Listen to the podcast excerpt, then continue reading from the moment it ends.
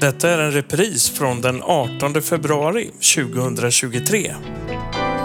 En podcast från Sveriges kommuner och regioner.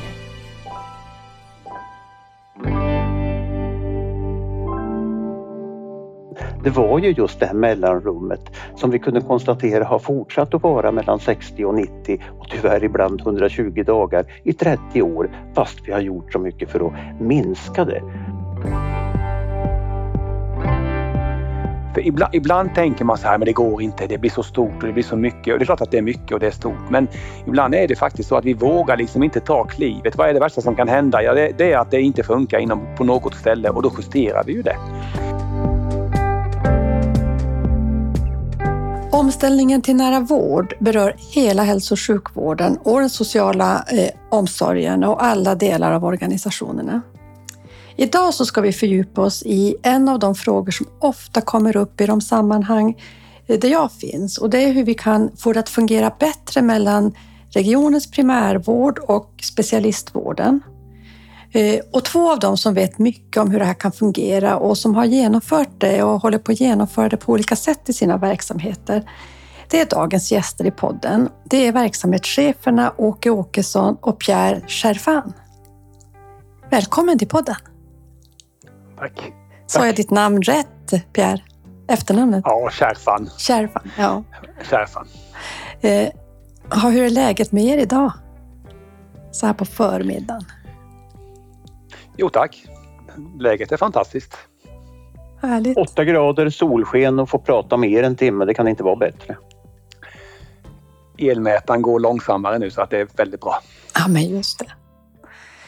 Eh, här är det också faktiskt solsken. Jag sitter i Luleå idag och det är solsken och eh, bara någon minusgrad. Så det blir perfekt för lite skidåkning senare under eftermiddagen.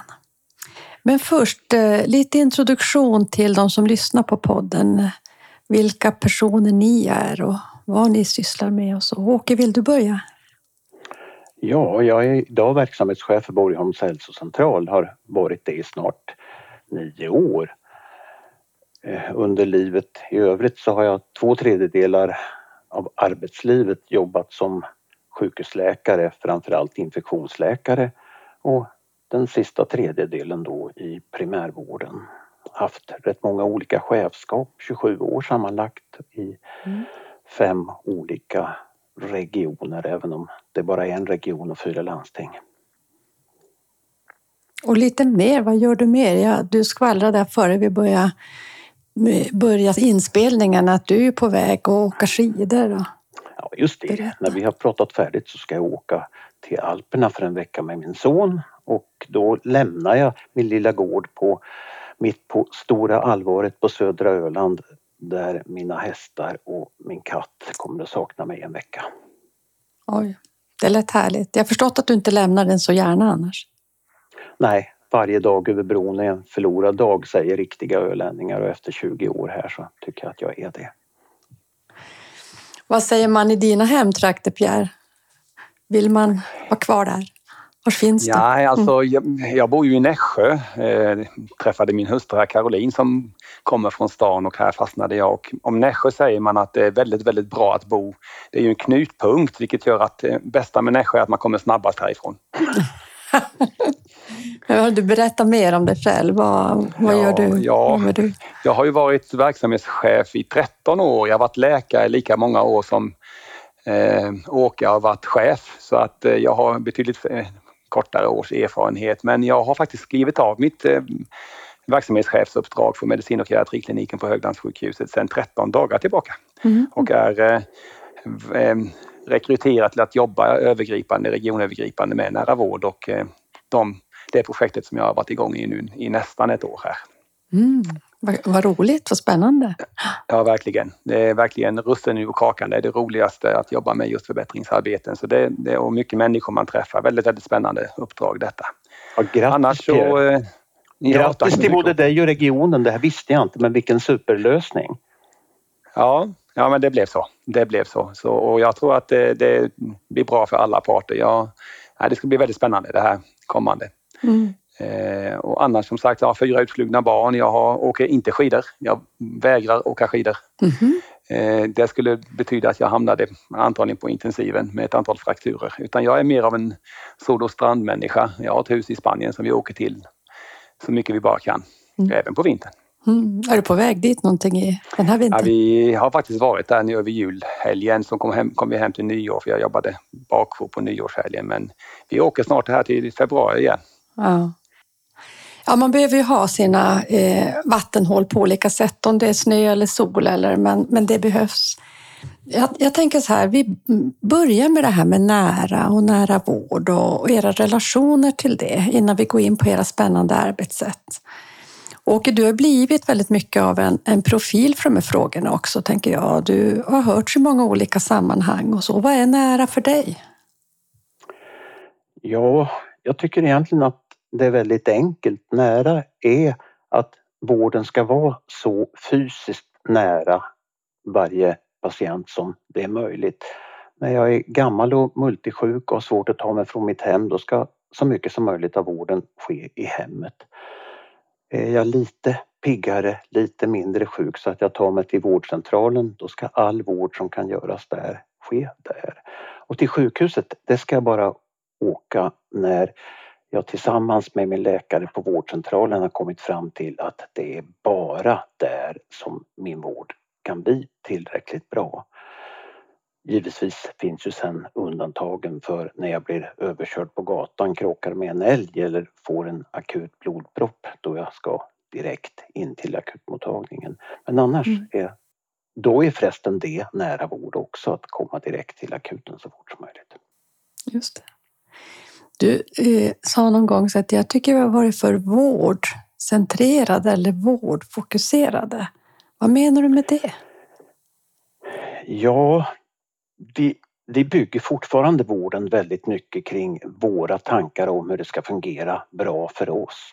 Det är behändigt för oss mm. att skriva ett brev till sjukhuset, en remiss där vi talar om vad vi vill ha hjälp med och sen släppa ansvaret och vänta till det någon gång senare, ibland mycket senare, har tagits över. Vi tycker att det är lättare att låta patienten vänta än att skapa vägar för direkt kommunikation med varandra. Mm. Och trots att vi åtminstone halva mitt läkarliv har pratat om först patientcentrerad och nu personcentrerad vård så är vården ytterst väldigt vårdcentrerad. Mm. Mm. Jag ser att du nickar Pierre. Mm. Vad tänker du? Det sammanfattar, tycker jag, egentligen hela det här samtalet, Åke, med de där få meningarna. Jag håller, instämmer helt eh, och fullt med det du säger.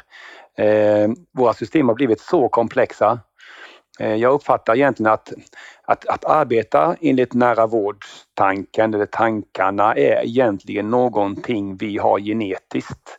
Alltså, vi, vill, vi blir sjukvårdspersonal för vi vill hjälpa våra patienter. Mm. Eh, det är instinktivt. Det är ungefär som att första gången man håller i en iPhone så är det det mest självklara i hela världen och när man har gjort det ett tag så vill man inte någon gång hålla i något annat. Eh, åtminstone när iPhonen kom. Det, det, är så instinktivt. Man behöver inte lära in att det, det, vi, vårt arbete går ut på att hjälpa patienter. Mm. Eh, och är det vi då själva, vi som blir sjuka, eller om vi själva blir sjuka, tar vi just för givet att man löser ut våra bekymmer på snabbast, enklaste sätt. Eh, så det, är så instinktivt på något sätt men systemen blir mer och mer komplexa och motarbetar egentligen det som är våran själ som sjukvårdspersonal, att instinktivt jobba så här. Mm. Och, och, vad blir då det här nära, om du ska sätta ord på det där instinktiva, den där känslan. Vad är nära då för, för dig och nära vård för dig? Alltså nära vård för mig det är ju att jag hela tiden löser ut patienternas behov på enklaste möjliga sätt. Mm. Och inte enklast möjliga sätt utifrån vad en viss klinik definierar vad som är bäst för den, dens processer eller en viss individs behov. Alltså nu pratar jag eh, sjukvårdspersonalens behov utan det handlar faktiskt om patientens behov. Väldigt självklara saker. Man tar det där lilla, lilla stunden extra att göra färdigt direkt och besparar eh, så mycket arbete nedström som jag brukar säga, massor med tid går åt till att vi skickar papper mellan oss och ringer tillbaka och försöker hitta varandra och så vidare för att vi inte löste ut saken direkt, ja. frågan direkt.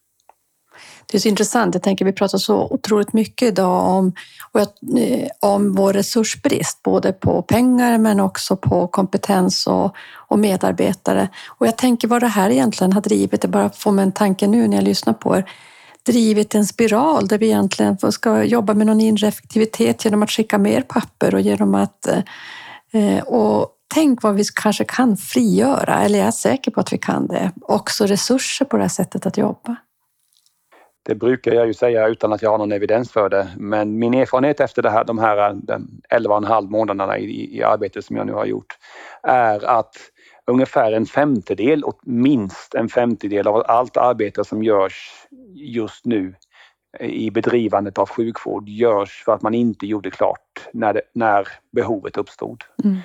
Hade man löst eh, frågan direkt uppströms så sparar man 20% arbete nedströms och det där ackumuleras ju vilket innebär att idag och om imorgon och i övermorgon så produceras då 20% av allt som görs, görs för att man inte gjorde klart. Mm. Så det, jag fattar jag det. Uppströms, det är primärvården. Och Exakt. Eh, eftersom vi ändå inte har någon evidens tror jag att det kanske är ännu mer än en femtedel. Ja, det tror jag också. Mm. Jag tror också. Mm. Jag tror också det. Jag, jag försökte vara snäll när jag säger detta.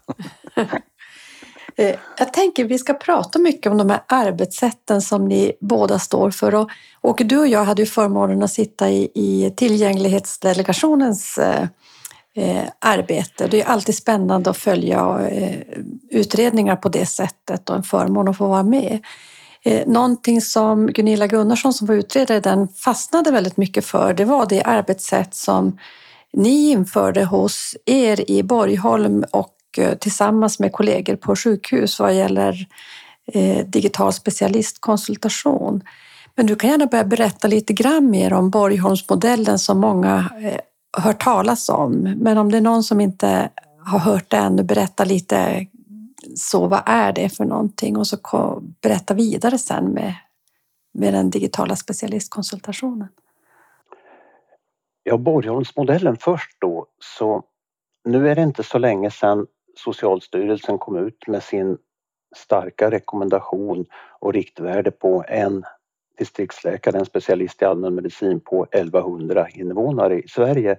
Och det är egentligen det som Borgholmsmodellen har varit fram emot. Att ha en tillräcklig bemanning inom alla yrkesgrupper för att kunna göra en riktigt bra primärvård. Och på läkarsidan är det den siffran.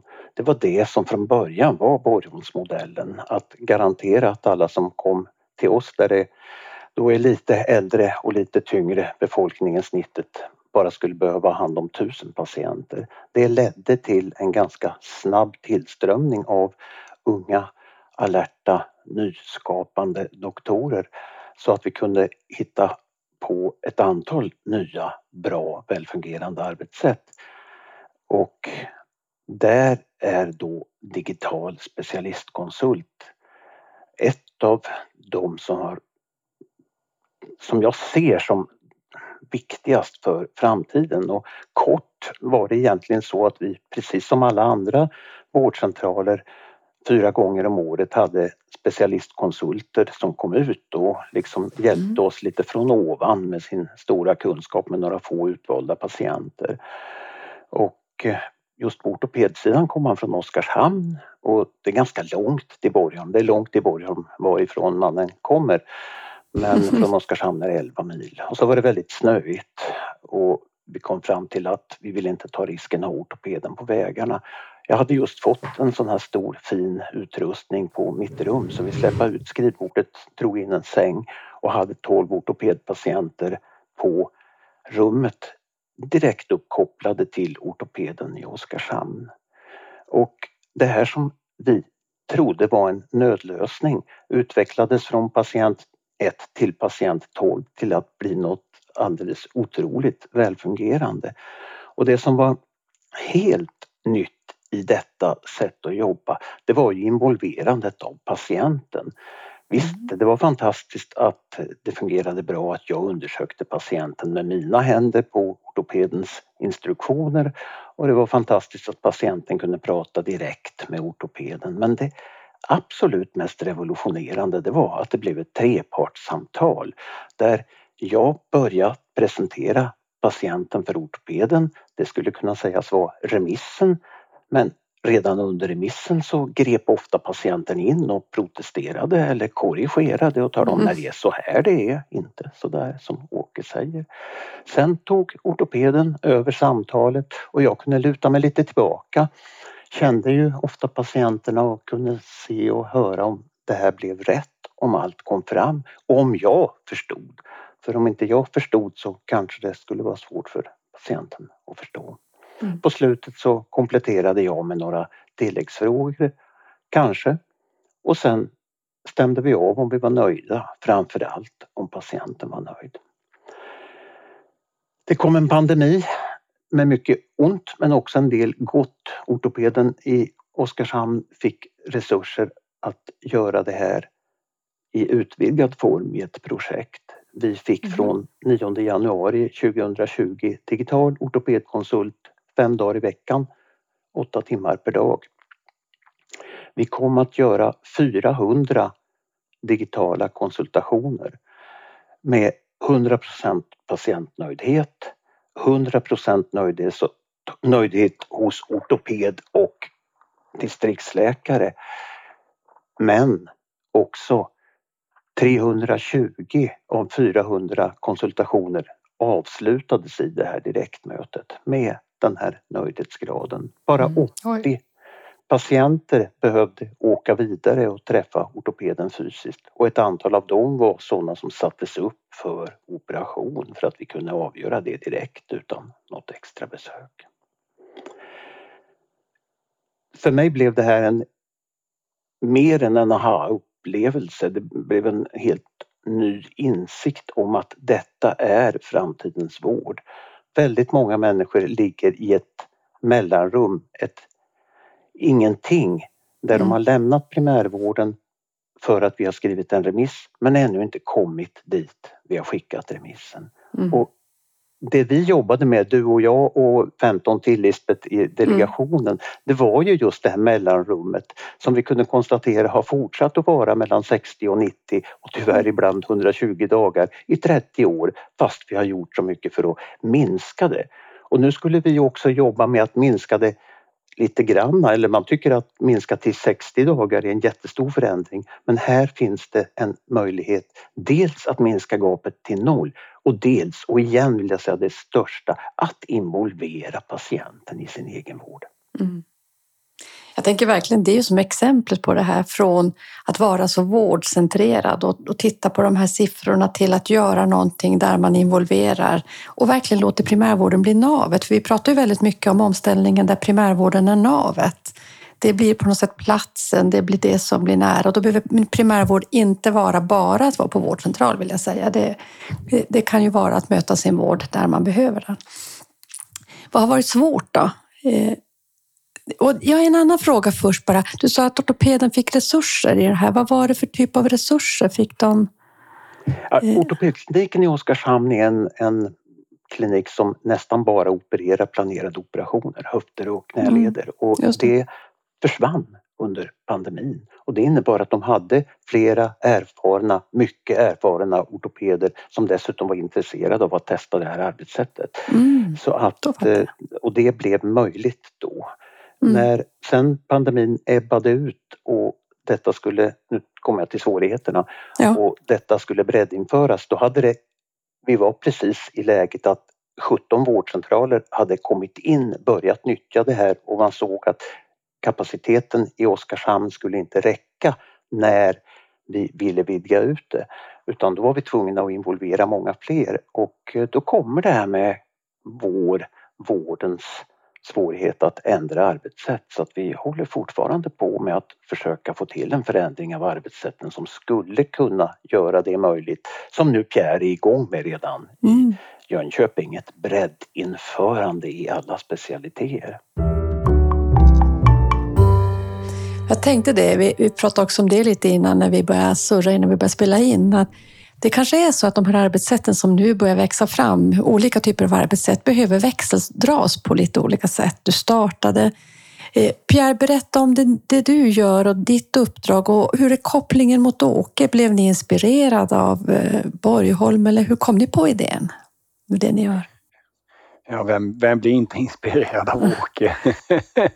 det är klart att man alltid blir inspirerad av att höra Åke berätta. Och jag, det, det är så här att jag, jag blev uppringd eh, eh, av regionledningen egentligen och, och ombedd att eh, fundera över om jag ville jobba med att förbättra samverkan mellan primärvård och slutenvård just i nära vård. Mm. Och det blev jag egentligen i januari eh, förra året.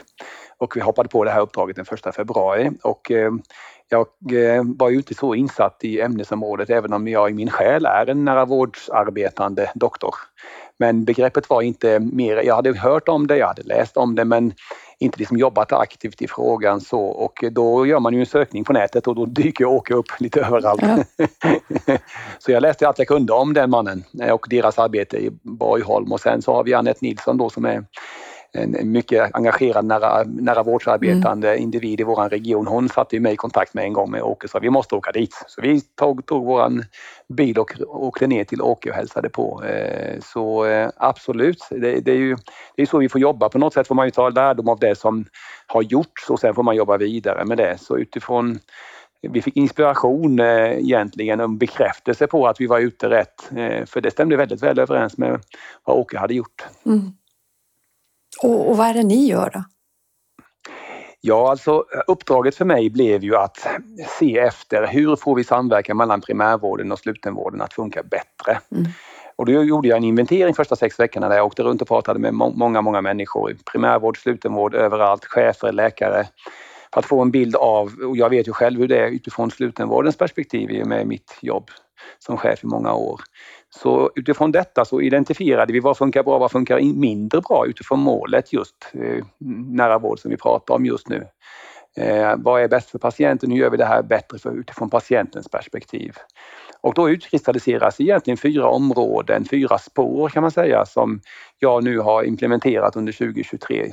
I september kickade alla de här fyra spåren igång igen och det är ju inget projekt utan det är ett nytt arbetssätt. Från med dag ett, den 21 september när det infördes, så jobbar Region Jönköpings län enligt de här rutinerna. Och det finns liksom ingen väg tillbaka. Vi gör utvärderingar fortlöpande men det är inte ett projekt utan det är ett sätt att vara, ett sätt att tänka, mm. ett sätt att hjälpas åt. Är det viktigt, tänker du? Ja, mm. alltså, i projekt startar man och avslutar man. Mm. Nära vårdtanken startar man inte och avslutar utan det är ett sätt att vara. Mm. Eh, utan, och det måste man nog ta höjd för annars blir det sådär, ja, vi gör det här en vecka eller två och sen så går det över. Och så går Just vi tillbaka till som vi alltid har gjort. Va? Det, det, får man inte riktigt, man måste ha ett annat tänk här. Mm. Berätta om de här koncepten som växte fram. Vad är det för koncept? Vi är ju nyfikna. Ja, det är egentligen fyra spår som har implementerats som komplement till befintliga kommunikationsvägar. Sen tidigare har man ju den här remissen som egentligen är en, en bra kommunikationsform när det är lämpligt utifrån patientens behov. Eh, ibland är remissen alldeles, alldeles utmärkt och någon annan kommunikationsväg mellan eh, vårdaktörer är direkt farlig. Mm. Och ibland är det precis tvärtom, där den kommunikationsvägen är långsam, snårig, uppmuntrar till eh, att man skjuter saker ifrån sig och det tar ännu längre tid. Mm. Eh, så utifrån när vi gjorde den här behovsinventeringen så blir det väldigt solklart att det behövs egentligen tre nya spår från primärvården till slutenvården och ett spår åt andra hållet. Och om vi börjar med det här åt andra hållet, vilket ju är det enklaste, det är att hitta en primärvårdsdoktor. Mm, när man ber slutenvården att kommunicera mera med primärvården, när det, när det inte är remiss man ska skicka ut som är det enklaste, utan det enklaste är att lyfta luren och faktiskt informera om att patienten kommer hem i övermorgon, är, är palliativ, vi behöver ha en snabb uppföljning, jag, jag vill att ni hjälper mig med detta, har ni möjlighet? När man lyfter luren och gör så, ja då går det mycket, mycket enklare. Remissen hinner ju knappt komma ut förrän patienten är tillbaka på akuten igen annars. Nej, just det. Så, men då måste man hitta en primärvårdsdoktor. Det ska ni veta att det är inte så lätt det. Mm. Eh, I slutenvården är vi vana vid att alla har Ascom-telefoner, alltså man har bärbara telefoner och är nåbar nästan överallt. I primärvården är det inte alls så. Mm. Det finns mest fasta telefoner fortfarande, åtminstone i Region Jönköpings län. Så det, det tog ett litet tag, men nu finns då en matris där man hittar alla vårdcentraler i länet, 44 stycken, eh, och en ingång till dem med ett akutnummer. Eh, så slutenvårdens läkare kan inte säga att man inte kommer i kontakt med primärvårdens doktorer utan man hittar alltid varandra åt det hållet. Mm. Vem svarar i den där telefonen? Åke, du hade någon tanke? Ja, vi svarar. Vi svarar i den telefonen. Det här är otroligt viktigt det här Pierre säger nu för att det är så lätt för oss att sitta och berätta hur svårt vi har att få tag i rätt doktorer på sjukhuset men det omvända är precis lika svårt. Att vi har sedan rätt länge en senior advisor som har som uppgift att stötta alla kollegor och sjuksköterskor som behöver stöttning men också att ha en telefon med ett telefonnummer där vi alltid svarar momentant när sjukhuset når oss. Och då kan jag, det kan ju hända att jag, fast det inte är min patient, kan lösa en problematik, ta över en lätt rapport som jag förmedlar vidare till mm. ansvarig doktor. Men kan jag inte det så går jag iväg med telefonen och Exakt. eftersom jag är senior advisor så tar den doktorn som är aktuell naturligtvis emot telefonen och då behöver sjukhusläkaren inte vänta med en max en minut. Och det är ungefär där som man har tålamod, mm. tid och kapacitet att vänta. Mm. Fantastiskt! Precis så är det och de flesta numren går till en akutdoktor per vårdcentral. På ett och annat ställe så går det till en akutsköterska som hittar doktorn mindre än en minut bort. Och precis som du säger Åke så är ju tanken att löser man inte ut frågan själv utan det är en, ett par, en parfråga egentligen så hittar man den kollegan och så löser man ut det i alla fall. Så, och det är faktiskt en nivå till på den och det är inte bara läkare, läkare utan det är faktiskt ambulanssköterska, läkare. Mm. För den är viktig att ambulanssköterskorna som är ute och åker ambulanserna hos, hos patienterna, de behöver ett momentant stöd. De får ett stöd via, via slutenvårdens specialister, via bakjourerna. Men de har ibland svårt att hitta primärvården som stöd och många av frågorna är ju faktiskt på primärvårdsnivån. Och då ska man ju inte bypassa primärvården utan då ska man kunna hitta en, en doktor på en vårdcentral som kan svara ut om de behöver hjälp med att ordinera någonting eller lämna patienten hemma under vissa premisser. Eh, så att det är ambulanssköterskor och läkare som använder sig av de här numren. Mm. Det var det ena spåret. De andra två, tre spåren de går åt andra hållet och då är det hur primärvård, eh, primärvårdsdoktorerna ska hitta den övriga specialiserade vården. Och många spår har vi byggt utifrån vad som är bäst för patienten diagnosmässigt. Alltså får man en ST-höjningsinfarkt så skickas man per automatik förbi akutmottagningen. EKG eh, skickas till HIA, patienten hamnar på PCI-bordet och får en åtgärd med en gång. Så vi bygger höftfrakturspår, vi bygger TIA-stroke-spår eh, diagnosmässigt men det blir väldigt svårt att bygga diagnosspår när det är så många diagnoser och när mm. eh, det, det, blir väldigt komplext. Istället bygger vi spåren utifrån hur angelägna de är tidsmässigt. Eh, det innebär att det är tempuslagda spår eh, och det är ett akut bakjourskoordinatorspår, ett subakut, alltså ett elektivt, eller subakut eh, konsultspår, specialistkonsultspår och ett elektivt multidisciplinär konferensspår. Mm.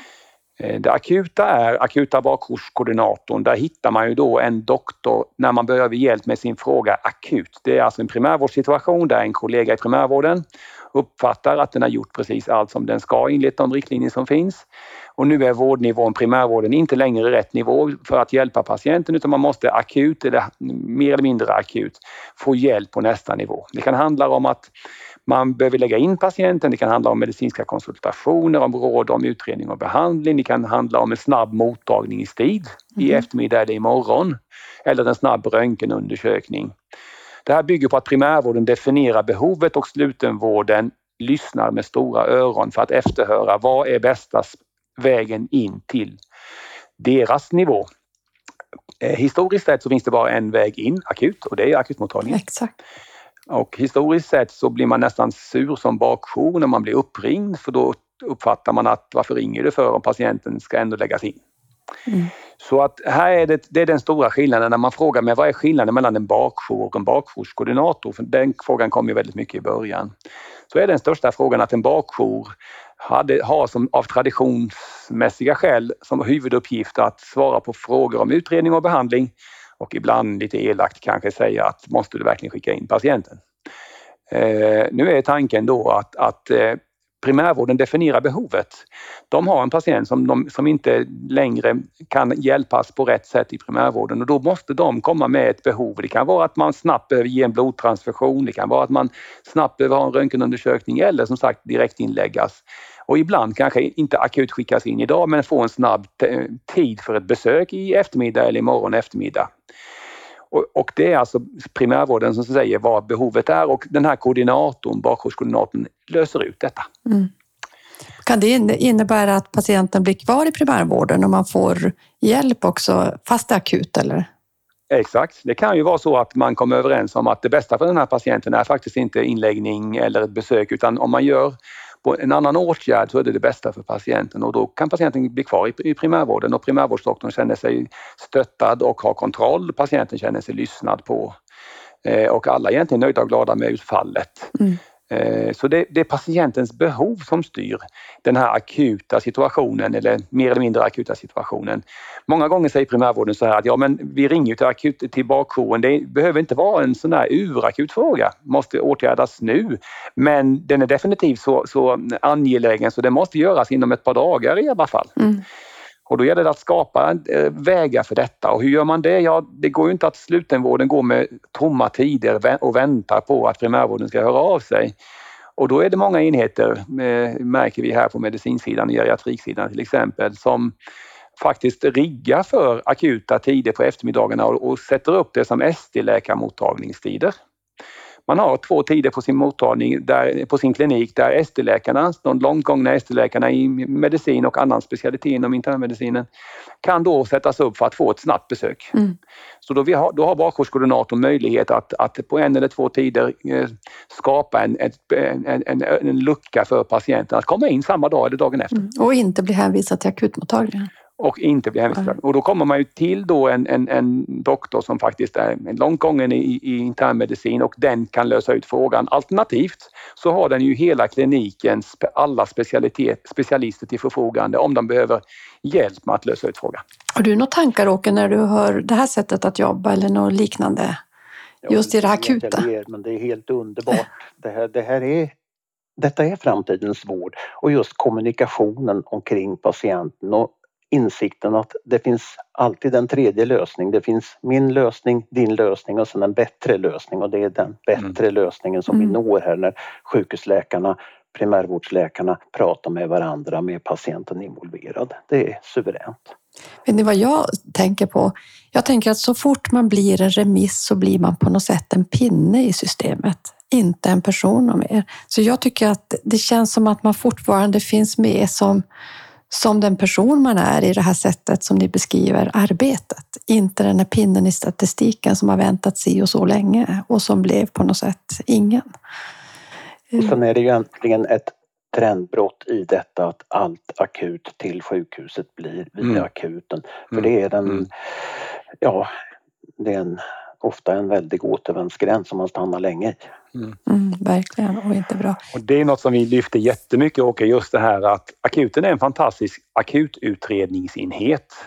Den är en ganska dålig inskrivningsenhet därför att patienterna de som ska, som ska skrivas in blir liggande ganska länge för man prioriterar ju de här som är akut sjuka, det vill säga de som har bröstsmärtor och andfåddhet och de som de ska, ska skrivas in bara för liksom inskrivningens skull, de är ju inte akut sjuka citationstecken. Eh, och det andra som akutmottagningen är riktigt, riktigt livsfarlig i, det är ju att vara en vårdavdelning. Att ha patienten liggande över natt på, en akutmottagning är absolut inte tillrådligt. Eh, så att man måste fundera över vad är, liksom, vad är det byggt för? Det är byggt för akututredning. Och det innebär att patienter som, som ska akututredas, de ska definitivt inte bypassa akuten.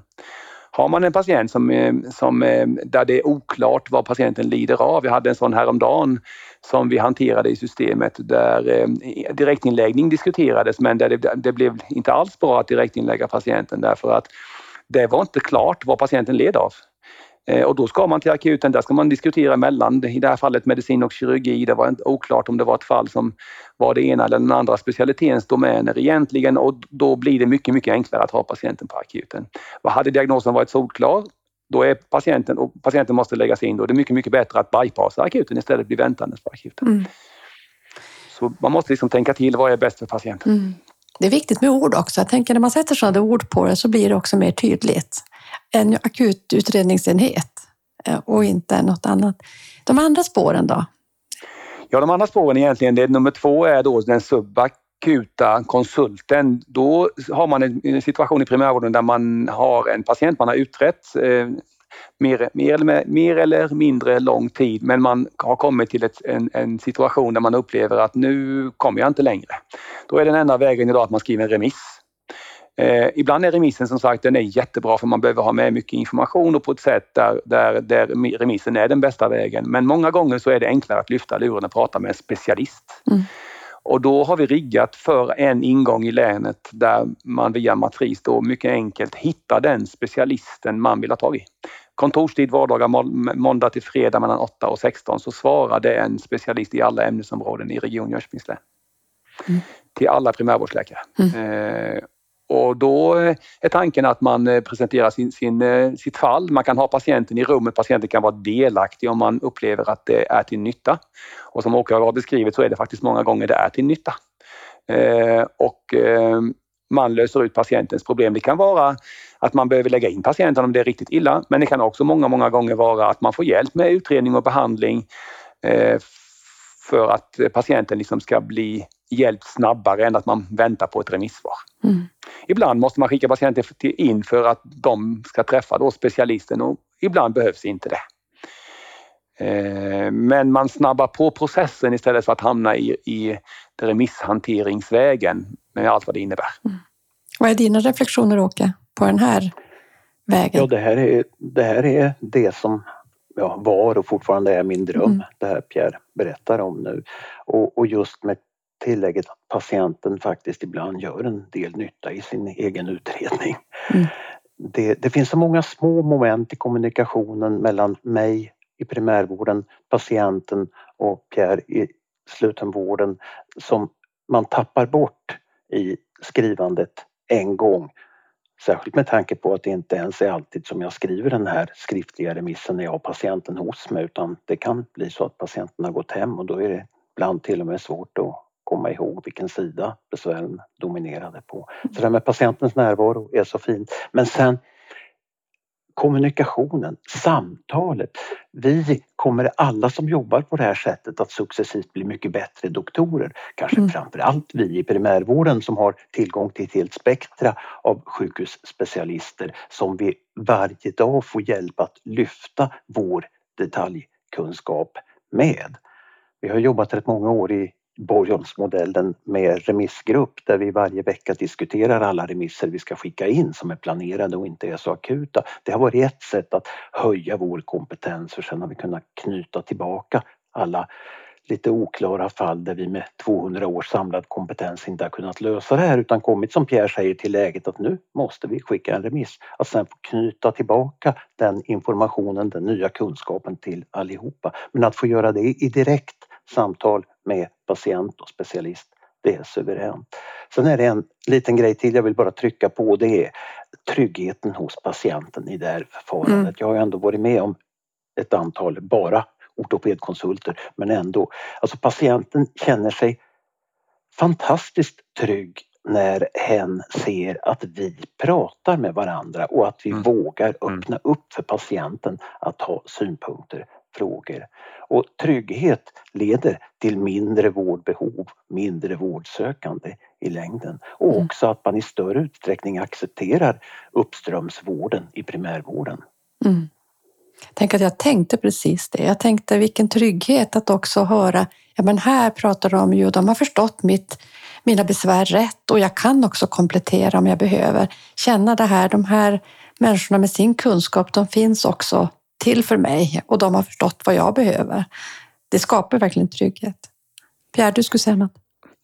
Ja, en sak där som, vi har tagit, som jag faktiskt tog till mig när jag var hos Åke eh, i, i våras är just den här viktiga biten av att när primärvården ringer så är primärvården klar.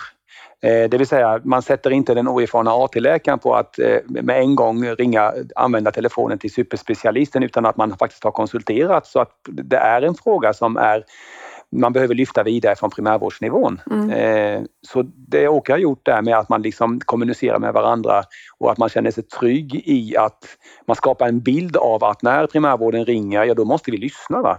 För många gånger har det kunnat bli så också att man uppfattar att man rings om banala grejer som inte ligger på ens nivå egentligen och då urholkar man tilltron till systemet. Så jag jobbar jättemycket med den här kulturskapande biten av att eh, när primärvården ringer, då måste vi lyssna. Är det så att man, man hör av sig om frågor som, som egentligen inte är relevanta, då, vi, då tittar vi på det och så lär vi oss av det och så ändrar vi oss till nästa gång. Mm. Eh, annars kommer liksom det här i långa loppet att fallera för blir man uppringd för mycket av saker som inte är relevanta så slutar man att svara tyvärr. Mm. Så är det. Den, eh, den, det sista spåret Ja, eller konceptet, tredje spåret. tredje spåret. Tredje spåret. Och det handlar om en situation som egentligen helst inte ska uppstå. Det är det vi kallar för elektiv multidisciplinär konferens. Alltså situationen är att primärvården eller någon annan doktor i systemet, egentligen vilken doktor som helst i vårat, vår region, har en situation där patienten bollas fram och tillbaka. Det händer ju att man skriver en remiss och så får man ett svar eller man ringer en kollega, en specialist och så får man ett svar och så konsulterar man en annan kollega som hänvisar tillbaka till den första kollegan och så är cirkusen igång.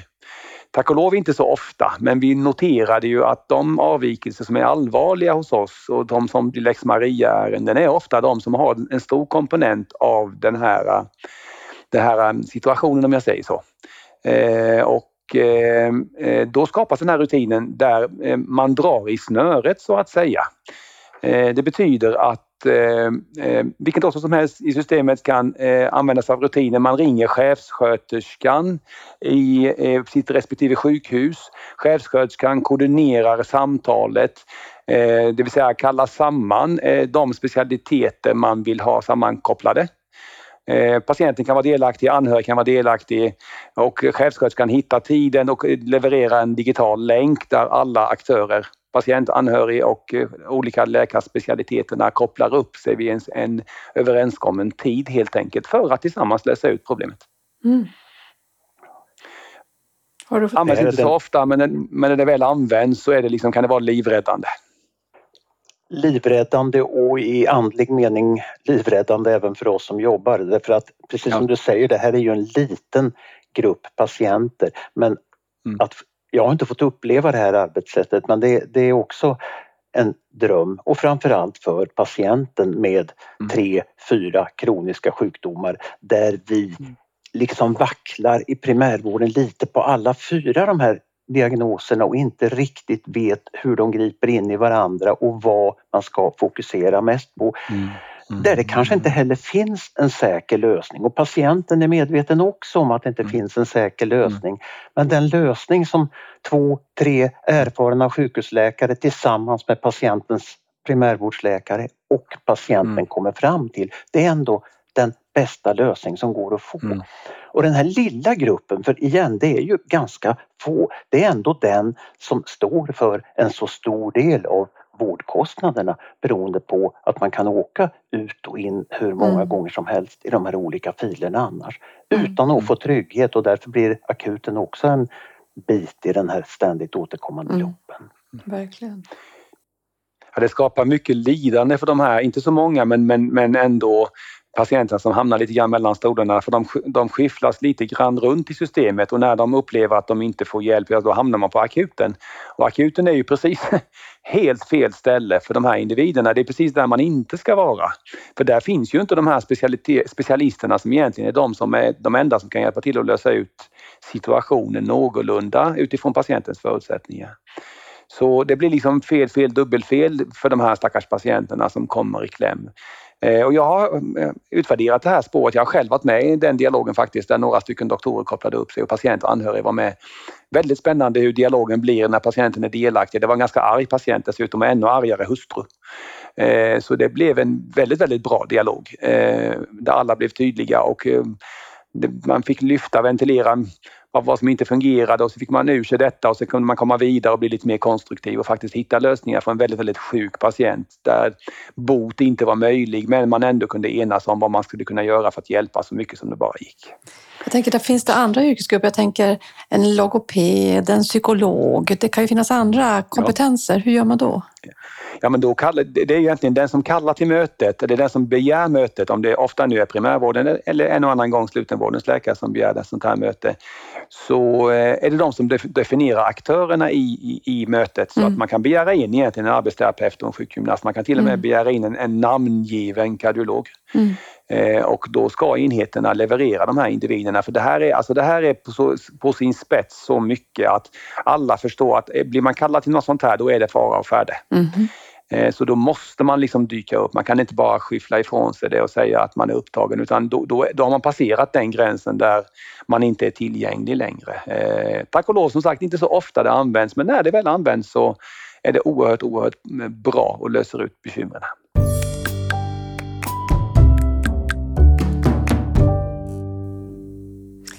Jag tänker när man lyssnar på er, tänker man det låter så enkelt och nu har ni i Jönköpings län de här fyra olika eh, spåren. Eh, men du har varit inne på det Pierre och du också Åke. Det här är ju också en väldigt stor kulturresa. Ja. Eh, för att, att de här spåren finns, och man skulle kunna tänka sig att de finns på något papper någonstans eller hur de nu mm. definieras. Men hur får vi dem? Du säger när det här sista spåret här kallas till det tredje, ja men då ska, då ska man infinna sig. Men hur får vi till det? Jag tror att det är med fungerande exempel. Ehm, idén med Borgholmsmodellen var att skapa fungerande exempel på bra primärvård. Och det som Pierre nu berättar om ett mycket större exempel på välfungerande sjukvård, inte bara sjukhusvård utan välfungerande sjukvård som bygger på också att vi ser och respekterar varandra från primärvård och sjukhus men också inte bara respekterar utan pratar med varandra och har ett gemensamt mål som är patientens bästa vård och en, ja, men en nära vård helt mm. enkelt. Mm. God och nära vård.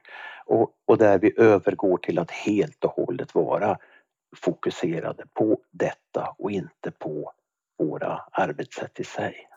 Mm.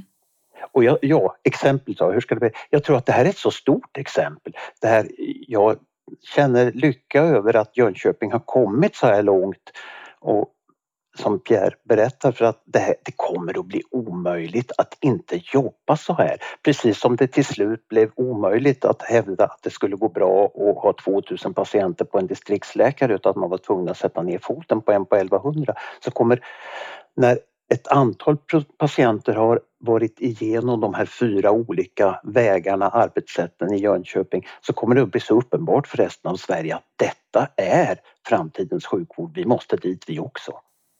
Mm. Hur har det varit för dig? Hur, hur får ni det här att ske nu? Pierre? Jag eh, tre punkter vill jag säga här egentligen hur man ska få, gå från, från ord och vision till handling och, och införande kan man säga. Det ena är att, vi, att man har ett narrativ som man beskriver mm. där alla förstår och inser att patienterna förväntar sig det här av oss. Alltså det här är en patient, någonting som patienterna utgår ifrån att vi självklart gör. Mm. Det är nummer ett. Nummer två insikten, precis som du nämnde där, eh, att, att eh, hur, gör vi att det här, gör vi, hur gör vi så att det här inte hamnar i ett papper i en pärm någonstans? Mm. Ja, men det måste, rutinerna måste finnas rent fysiskt tillgängliga på ett sätt som gör att man kan hitta dem, annars kommer man inte kunna arbeta efter dem. Mm. Bra rutiner försvinner väldigt många gånger i dåliga digitala system och det har vi lagt ner jättemycket tid på. Att skapa en fysisk matris på ett ställe på intranätet som man kan länka till från sin egen sida. Och den matrisen är gjord verkligen så att ingen ska kunna gå fel. Alltså det, allting ligger mindre än tre klick bort. Eh, och det är helt avgörande tycker jag. Alltså, det finns inget tråkigare när man, man jobbar i digitala system som, som gör allt för att göra det så krångligt som möjligt för att hitta saker. Mm. Här hittar alla doktorer i länet garanterat. Ingen kan säga att oj då, hur gör jag det här och hur går det till och det går ju inte och numret funkar inte utan numren finns eh, och de är lättillgängliga. Det, det är nummer två. Mm. Och nummer tre som jag har jobbat jättemycket med det är att någon faktiskt fysiskt gör jobbet på golvet. I det här fallet så blev, satte man en person som mig att liksom på heltid i hela regionen inte göra något annat under ett år.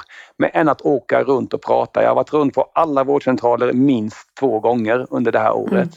Jag har pratat med alla slutenvårdsenheter, bjudit in mig ibland med tvång till vissa enheter och i vissa enheter mer än en gång för att prata och förklara och informera och lyssna in. Vad är, det, vad är verkligheten? Vad är syftet med det här och hur ska vi hjälpas åt för att få det? För ingen kan ju säga att nej, vi ska inte göra detta när man väl får det under nosen så att säga. Rent konkret och rent faktiskt. Många har en stor oro för vad som kan gå fel. Men när man väl jobbar i det så inser man att det funkar ju ganska bra. Och framförallt då som en bonuspunkt här, nummer fyra. Och det är att när det går fel så finns det någon som omedelbart hanterar frågan. Jag sitter just nu och inte gör mycket mer än att hantera avvikelser. Mm. Och eh, de kommer till mig eh, och de är lösta inom en till två timmar. Mm. Så snurrar vi runt det hela genom att jag ringer runt till verksamhetschefer, till konkreta doktorer och frågar och undrar och eh, vi hjälps åt och så når vi liksom en, en konsensus i att det här kunde vi gjort bättre, det här har vi lärt oss nu. Mm. Att någon jobbar aktivt med frågorna på golvet. För skickar man ut ett papper till alla verksamhetschefer i primärvården och säger att från och med måndag gäller det här så händer ingenting. exakt. jag säger. Ja, men det är ju det är otroligt intressant. Dels det här att göra det enkelt och som ni båda är inne på, det här narrativet. För någonstans, jag tror ni var inne på det i början, om det var du Pierre som sa det här, vi vill ju göra bra. Vi har ju faktiskt valt de här yrkena för att göra bra. Vi har någonstans tappat bort oss i någon, någon eh, snurra av komplexitet. Och nu är det lite tillbaka till, till grunden och man kan få också det i den här berättelsen, i narrativet. Så tror jag att då får du också en lättare kulturförändring. Jag blir också precis som, som ni väldigt glad när jag lyssnar på det här och så tänker jag så här, hur får vi nu en mer storskalig spridning på det här? Vem behöver göra och vad behöver göras? Tror ni? Nya nätverk. Eh, Pierre behöver få berätta för en sjukhusläkare med en respekterad sjukhusläkare, en respekterad primärvårdsläkare i varje region. Men det har han ju gjort nu i den här podden så det är redan Mm. på gång. Men det behöver bli uppföljningsmöten där, där Pierre berättar för regionledning, för sjukhusledning, sjukvårdsledning helst på varje region i landet om hur det här fungerar. Och vi pratade evidens i början. Det Ja, kommer väldigt snart att komma mycket stark evidens på att det är så här man måste göra. Det kommer att gå att visa också. Jag är väldigt övertygad om att det kommer att gå att visa att vården i längden blir billigare på det här sättet och eftersom ekonomi är en viktig styrfaktor så kan man använda sig av det också. vi måste komma ihåg det nu Pierre, hur utvärderar ni? Men om du först får ta den här frågan om hur ser du på spridningen som Åkesson, nätverken här, sättet att komma ut och prata med fler? För jag tror inte vi har riktigt tid att vänta. Vi måste ju sprida nu det som eh, börjar växa fram. Alltså det, det är ju lite spännande där därför att regionalt så har, är man ju så nära sina verksamheter så att det finns ju liksom det finns ju en, en mall för hur man gör det. Jag har skapat en mall i vår region för hur, hur man gör och det vill säga man, jag har täta, täta kontakter med allt och alla hela tiden fortlöpande. Men sen slutar ju liksom systemet, regionerna, det finns ingen naturlig plattform förutom det vi är i just nu för att föra det här vidare. Utan det är upp till varje, i en, eh, varje region och varje doktor, varje chef och varje förvaltningschef och så vidare att, att, att eh, liksom lyssna in och säga men, men det här måste vi, den här måste vi lyssna på, det här måste vi ta in. Vi har liksom ingen naturlig spridning av det. Mm. Eh, och det är ju lite tråkigt för då måste alla göra samma misstag om och om igen på varje ställe va? istället för att lära av varandra. Jag tycker jag har haft stor nytta av liksom att höra Åke och hans utmaningar. Sen har jag ju omsatt dem lite grann i vår organisation och lyft fram exempelvis som jag sa innan det här med att när primärvården är klar, ja då är primärvården klar, då har de konsulterat med varandra självklart. Eh, och så vidare. Så, så man lär av varandra och det går, då går det snabbare och snabbare för man hoppar de största misstagen. Så att där måste vi verkligen skapa en plattform nationellt Mm. för att få spridning. Mm. Och det är ju det arbetet som du gör Mm. exempelvis. Eh, Eh, som, att vi sitter här exempelvis. Mm. Men jag är också inne i tankar om att när vi nu börjar forma olika arbetssätt, hur skulle vi kunna ha någon plattform för att sprida dem. Att sådana som ni finns och berättar om det, andra som har gjort andra saker berättar om det. Men också, då kommer vi tillbaka till det du var inne på Åke, hur får vi också evidensen för det här? För jag är precis lika övertygad som er i det jag ser, de nya goda resultat bara som patienter och närstående bekräftar, glädjen hos medarbetare. Det finns en sån stor kraft i det här. Följ utvärderar ni Pierre det här på något sätt? Mm. Ja men det gör vi. Vi följer detta och det, det är ju en av de stora utmaningarna att försöka liksom ha någon... Alla, vill ju, alla på central nivå vill ju kunna visa med, med hårda mått att det här har gjort skillnad. Mm. Eh, och då finns det ju mått med remissflöden, antal remisser som skickas, antal remisser som avslås, eh, remisser där man begär kompletteringar som till exempel eller antal telefonsamtal som har gjorts. Men till syvende och sist är det faktiskt när man åker runt som jag gör och träffar alla människor fortlöpande hela tiden så får man med en gång en väldigt, väldigt bra bild av vad som inte funkar och vad som funkar jättebra. Eh, min känsla just nu är att vi har kommit gott och väl över den här brytpunkten i vår region där man har varit ifrågasättande och verkligen undrar om att till att alla nu ser och förstår väldigt tydligt att det här är vårt nya arbetssätt. Och så händer det avvikelser och så hanterar vi dem. Men, men jag tror ingen vill gå tillbaka och jobba som vi gjorde innan där man inte hittar varandra. Det är så självklart nu att man använder matrisen och att man hittar varandra eh, så från båda håll kan jag säga. Eh, även om jag inte kan säga vi funderade på att skicka ut en enkät till alla doktorer i länet och undra och fråga hur, vad tycker ni? Vad funkar och vad funkar inte? Hur har det här påverkat era arbetssätt? Vad vill ni rekommendera istället för, för förändringar i detta? Så, men eh, det kan man absolut göra också. Eh, ibland är det faktiskt bara så att eh, det är ungefär som att mäta en patients tillfredsställelse. Man kan visa gubbar med olika leenden beroende på skala 1 till 10 och så vidare. Men ibland är det faktiskt bara bra om man, mm. om man vet om det. Det känns i hjärtat. Mm. Det, det, det, har gjort skillnad. Va? Och det får vi faktiskt också leva med att allt går inte att kvantifiera i, i tider och mått.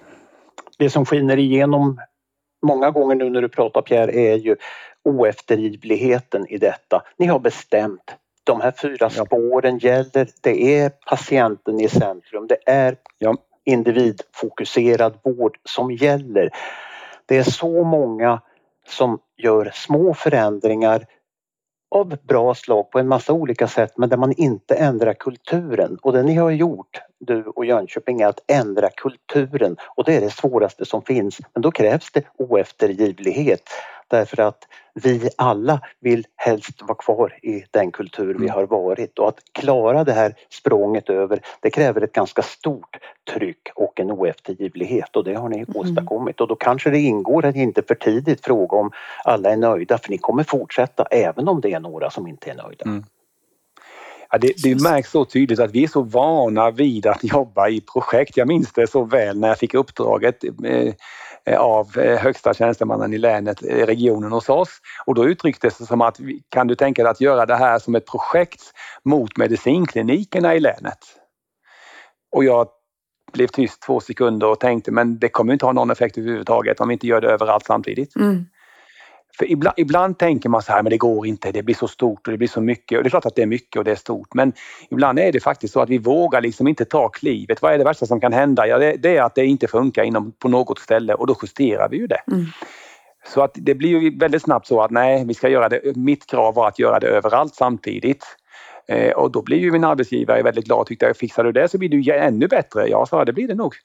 Eh, så att, att man vågar, liksom, och som vi säger nu också, som Åke säger, att man vågar stå fast vid att Eh, om, om alla tycker att det här är det bästa för patienten, varför gör vi inte det då? Varför ska vi, liksom, varför ska vi ha något annat alternativ? Det finns inget annat alternativ, utan då gör vi det och sen lär vi oss. Man, man måste, man måste vara väldigt, väldigt noggrann med att ta, ta höjd för att funkar det inte så justerar vi. Och det har jag gjort hela tiden. Man ändrar telefonnummer, man ändrar tider, man ändrar någon, i rutinen lite grann så att alla ska liksom vara med och förstå. Så det, det, att man har en, en snabb och bredd inför och, och är tydlig kräver att man också är lyhörd för att, att justera. Och det är också en grej jag märkte i början var det en ganska stor misstro även i vårt län, vår region till att ja, ja, gör vi så här så vi måste vara på våran vakt nu för gör vi så här så kommer det ju bli, blir det inget bra så kommer, kommer det vara så här för evigt. Mm. Nej, sa jag, det blir det inte. Jag, jag garanterar att, att, så fort det inte funkar så kommer jag vara den första att justera med en gång. Jag, jag är den som står kvar vid att liksom vara ansvarig för att se till att det här omedelbart justeras så det passar så bra som möjligt. Och då får man en tillit till det och då vågar man. Eh, för många gånger gör man stora förändringar och så är det ingen som håller i uppföljningen. Eller, eller en väldigt dålig uppföljning som händer väldigt, väldigt sent och då är det så för sent helt enkelt. Mm. Tänk om man skulle fråga 10 miljoner svenskar om de vill ha vården på det här sättet som du nu har berättat om Pierre, eller om de vill ha den som den har varit och tyvärr fortfarande i mångt och mycket är. Hur många skulle då vilja ha den på det gamla Ja. sättet och hur många skulle välja din variant? Ja, det är inte Jag så tror, inte, svårt. jag, jag tror inte de flesta skulle ens förstå att det var en fråga. Och jag tror de skulle titta på, titta på dig och undra vad är, vad är det för fel på dig? Kan man, gör man på ett annat sätt egentligen? Ringer ni inte och pratar med varandra när ni har en utmaning? Skriver ni brev till varandra? Jag trodde brev var, inte fanns längre. Bara det faktum att det liksom... tack, Nu har vi digitaliserat brevet och då är det modernt. Men det är fortfarande är brev. ja. Ja, men eh, det är otroligt intressant och så konkret. För jag tror precis att vi behöver också det här konkreta nu i omställningen. För vi behöver röra oss mellan det som är förhållningssättet och värdet och att göra värdet genom att göra konkret. Och det tycker jag ni är två väldigt stora inspiratörer för. Så Låt oss hålla fast vid eh, att se hur den här nya vården nu växer fram och vi får väl återkomma och se hur det, hur det går både i ditt län Åke och i, i ditt Pierre och runt om i Sverige. Så får vi kreera tillsammans på lite andra mötesplatser också om hur vi hittar spridningsytorna för jag tycker det var viktigt att ha med. Så stort varmt tack att ni var med i Nära vårdpodden. Tack så mycket. Tack. Och kör försiktigt i backarna Åke. Inga ortopeder där. Ja. Hejdå. Hej då.